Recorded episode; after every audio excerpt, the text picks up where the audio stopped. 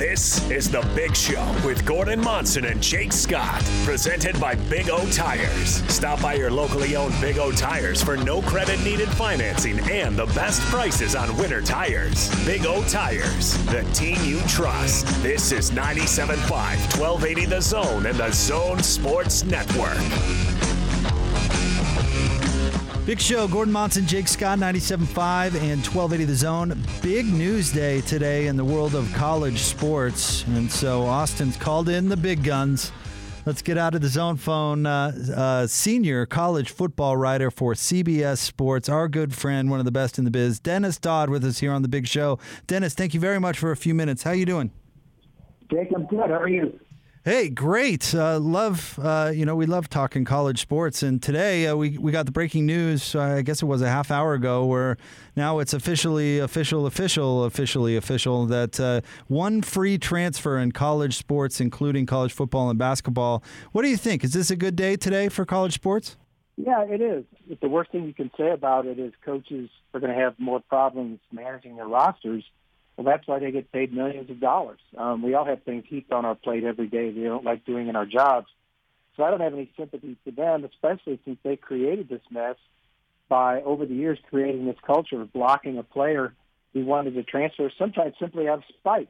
It's happened over and over again. And look, athletes should have the same freedom as a regular student does. If it's about education. If it's not, let me know, and we'll just start paying them and making them employees. But, no, it's been long overdue. People think it's a big deal. There were only 5 sports that had to sit out: football, basketball, men's and women's hockey, and baseball. And now they get their one free transfer. You know, I like to think, to pride myself on thinking of all angles of these things. And one thing that jumps out of my mind is is there value in protecting athletes from themselves, in a sense that, you know, we've seen already players stack up in the transfer portal with nowhere to go. Maybe they thought the grass would be greener. It's not, or worse yet, there's not an opportunity on the other side. Is there value in protecting athletes for themselves, or should they be left up to their own freedoms? Well, this is nothing more, I think, than an unintended consequence. For a bunch of years, about 30% of the juniors who enter the NFL draft don't get drafted. They haven't figured that out. I thought it would correct itself. It hasn't, and I suspect it won't in this case. It will just be a consequence of coming out. You know, players will be warned against it. They'll get bad advice. They won't get taken. I mean, and you have to remember, a lot of those players are, I think, over 1,500 alone in football, are walk-ons. So they're transferring, looking for a place to get a scholarship. So if you're a walk-on trying to transfer, what are the odds that you're going to get a scholarship in the first place? So I think that comes under the heading, it is what it is, buyer beware, and do your homework before you transfer. Other big news today, Mark Emmert was extended as president of the NCAA, and it was unanimous. Are you surprised that Emmert will be with us for the foreseeable future? No, because it's way beyond Mark Emmert now. The people that employ him really have no desire to get rid of him. Those are the board of governors, the people that ostensibly run the NCAA. There's only 6 people on that 25-person board who are Power 5 presidents. I think the rest of them are only worried about a check from the NCAA every year from the tournament. They don't care if North Carolina went 18 years committing systemic academic fraud. They don't care that enforcement's a mess. They don't care that there's a gender equity bias in the NCAA that reared its ugly head with the women's tournament this year and goes back to 1973. When Title IX was adopted, and the NCAA fought it for 11 years before they started women's sports. So, no, I'm not surprised. Grant Hill is one of those board of directors. Do you think Grant Hill cares if Mark Emmert gets a new contract or not? Do you think the former CEO of American Express, who's on there as a ceremonial post, cares? No, I think you can suggest, it's pretty much accuracy, that board is staffed with Mark Emmert toadies. So what would you expect? Yeah. Other big news today, and this I know you wrote about this today, but college football playoff expansion is back in the news. I guess I'll keep it broad. Where are we headed and how quickly? Yeah, I mean, I think pretty quickly there's five years left in the 12-year contract, the initial contract. The soonest it could debut is 2 years from now. I think I calculated it at January 8th in Houston at the championship game, 2025. So I do think it's coming. In what form, I don't know. They tried to sneak it past this Friday in a release.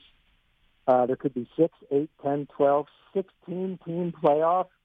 But I think what they see now, the people that run the playoff, I don't want to say there's an equity. I personally don't see the problem with 4. I'm okay with 4. I don't think there's been one team that's been left out that should have been in playing for a national championship. But I think it's the equity now, and like everything else with the NCAA, every decision they make is with the threat of a lawsuit. And you can see some class action lawsuits bubbling up from the group of 5 or some school or another not getting in there. That's why we have one-time transfer. That's why the NCAA is in the Supreme Court.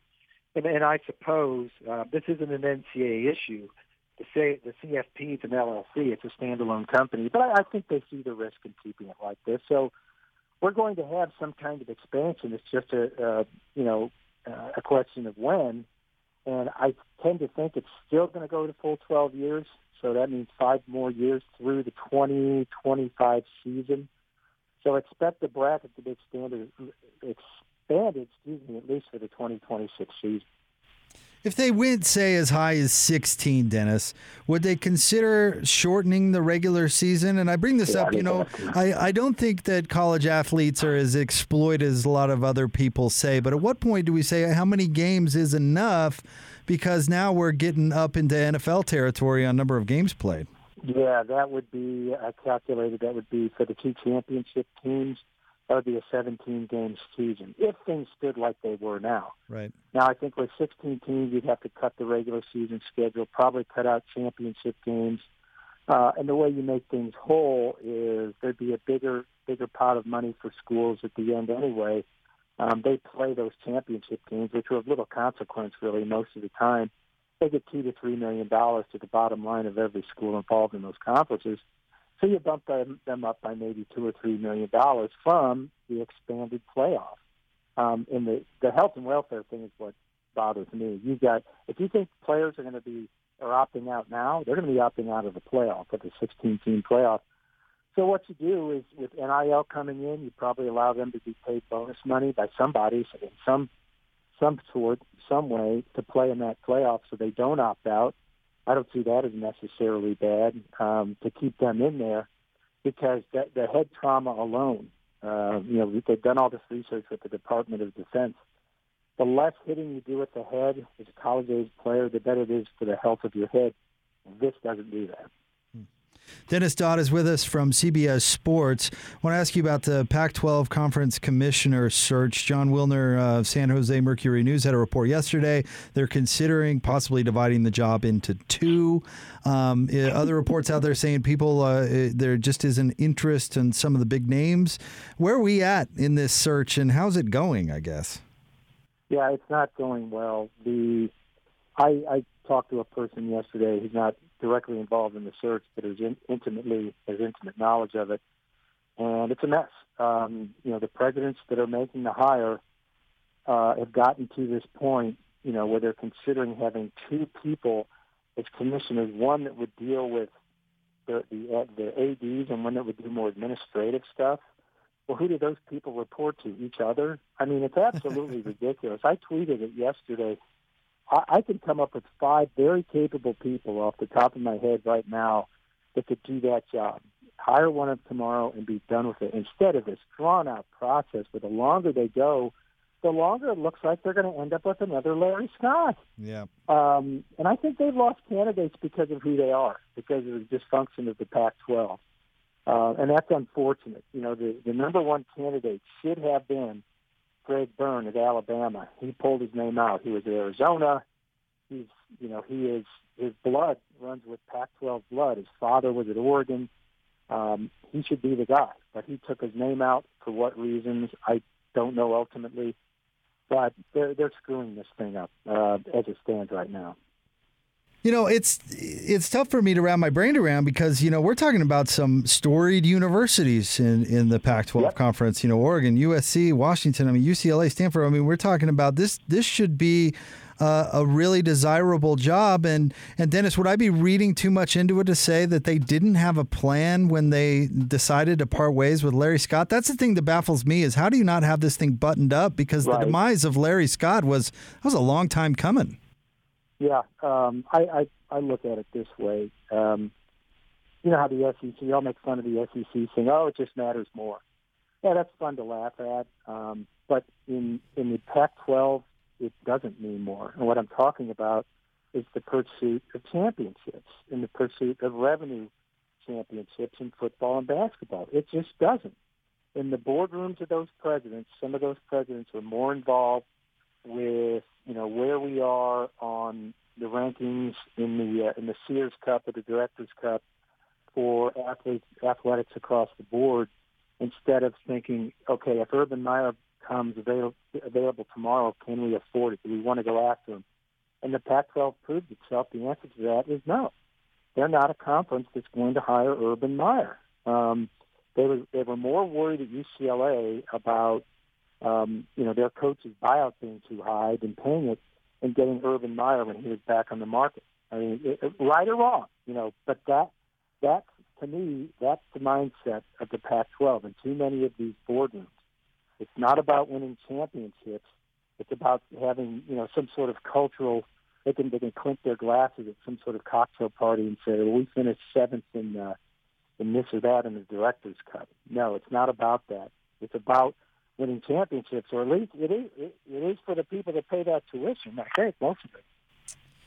Dennis, last thing before we let you go, you could imagine the NFL draft is a big thing around here tomorrow because Zach Wilson is slated to go number 2 to the Jets. We'll see if that actually happens. But as somebody who's covered college football and watched Zach play a little bit, what do you think about his kind of meteoric rise? I don't know if I would have ever predicted him going second, even, watching him play some good football at BYU. Yeah, I love him. I love him as a prospect. When I sat down for the first time during the season and watched him play a whole game, the first name that came to mind was John Elway. Now, that may be hyperbole, but I love the arm strength. I love the way he sat in the pocket. I love the way he didn't get happy feet. And obviously, he had a lot of talent around him. Those receivers, that left tackle, Christensen, was really, really good. But I love him. Maybe he's the guy. The Jets tend to drag down whoever they draft. Maybe he's the guy who elevates them. I can't say anything bad about Zach Wilson. That's the fear, right? Is it's the Jets. Oh, man. The Jets. It doesn't. Yeah, good day for Zach Wilson. A bad day, he's going to get paid. But do the Jets get any better? Oh, man. Zach's been fun to watch around here, and I think everybody listening, even the Ute fans are hoping he has a good career at the next level. I shudder because it's the Jets. Yeah, no, I think that's the concern. Yeah. And then there's the other story why it has become Zach Wilson and not Justin Fields. Justin Fields is a slam dunk number 2 at the top next to Trevor Lawrence, and for whatever reason, I wrote about it last week. His stock has dropped. Yeah. Bizarre. Well, Dennis, thank you for jumping on with us. We always appreciate your insight, and we hit a bunch of stuff with you today, so thanks for jumping on. You bet. Thanks. Dennis Dodd, he's a senior college football writer for CBSSports.com. Well, CBS Sports and CBSSports.com. His latest talking about, and here's the headline, Inside the Inevitable College Football Playoff Expansion, Why It Will Be Anything But Easy. This is a great, great piece. He breaks it down on really all aspects and very thorough. Certainly worth a read if you're curious as to where we're headed with college football and this playoff expansion, which is not something that we've hit on a ton on the show today. Dennis wrote about it. There was, I believe it was Andy Staples and Stuart Mandel of The Athletic who kind of started the conversations today, breaking some news that people are thinking possible expansion to double-digit amount of teams. One Power 5 athletic director told The Athletic, quote, I sense 12 teams is building support, unquote. And we asked Kevin Graham about it a little bit earlier in the show, too. We were talking to Kevin. I would love, Austin, and tell me if this is not possible, but I would love to find that number. Where's the number that's the perfect one, where the people who are grumpy about it will be happy, and it will also be fair and lead to the best regular season as well as crowning a champion and all these ideals that we're all in favor of and that we all complain about when things fall short. What's the number?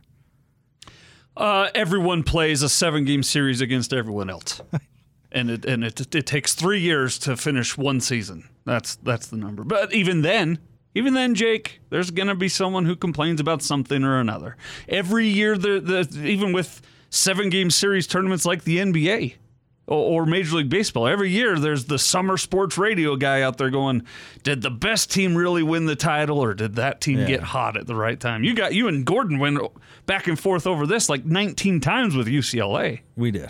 In the college basketball tournament. That happened. So there's always, even if you found that number, there's always going to be some outcry somewhere from somebody. And here's, I don't know, people are complaining that the semifinal games have been one-sided.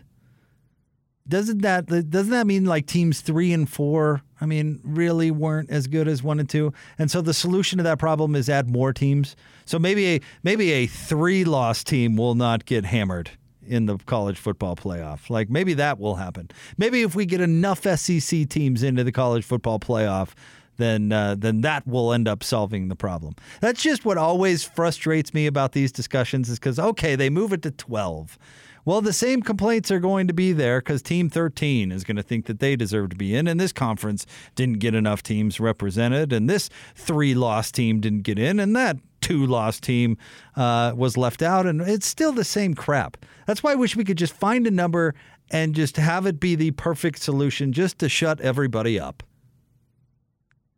You sound really get off my lawn right now. I feel really get off my lawn. Keep it down out there, and you like what you get, and you don't throw a fit. So tired of it. Like the NCAA with the college basketball tournament. I mean, they have to fight themselves every year. I'll cancel this whole thing if you don't quiet down back there.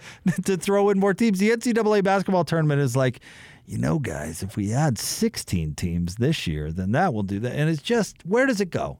How many play-in games do you don't like having 4 teams? How about we have no teams, huh? How about then? The 6th-place team from the MIAC won't shut up about being left out this year, so let's just add some more teams. I mean, where does it end? You do sound like a sitcom dad trying to end an argument. I will turn this car around. All right. Well, more Big Show coming up right around the corner, 97.5 and 1280 The Zone.